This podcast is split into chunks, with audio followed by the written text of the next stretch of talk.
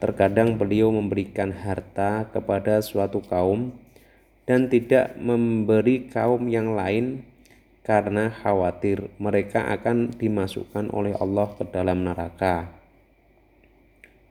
Sebagian kaum memprotes beliau karena perlakuan tersebut sebagaimana yang telah dilakukan oleh orang-orang Khawarij terhadap Rasulullah Shallallahu Alaihi Wasallam atas pembagian harta rampasan perang Hunain. Imam Ahmad berkata,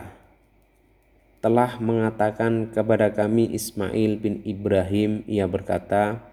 telah mengatakan kepada kami Yunus yakni Ibnu Ubaid, ia berkata, telah mengatakan kepadaku Atta bin Farah, maula Quraisyin,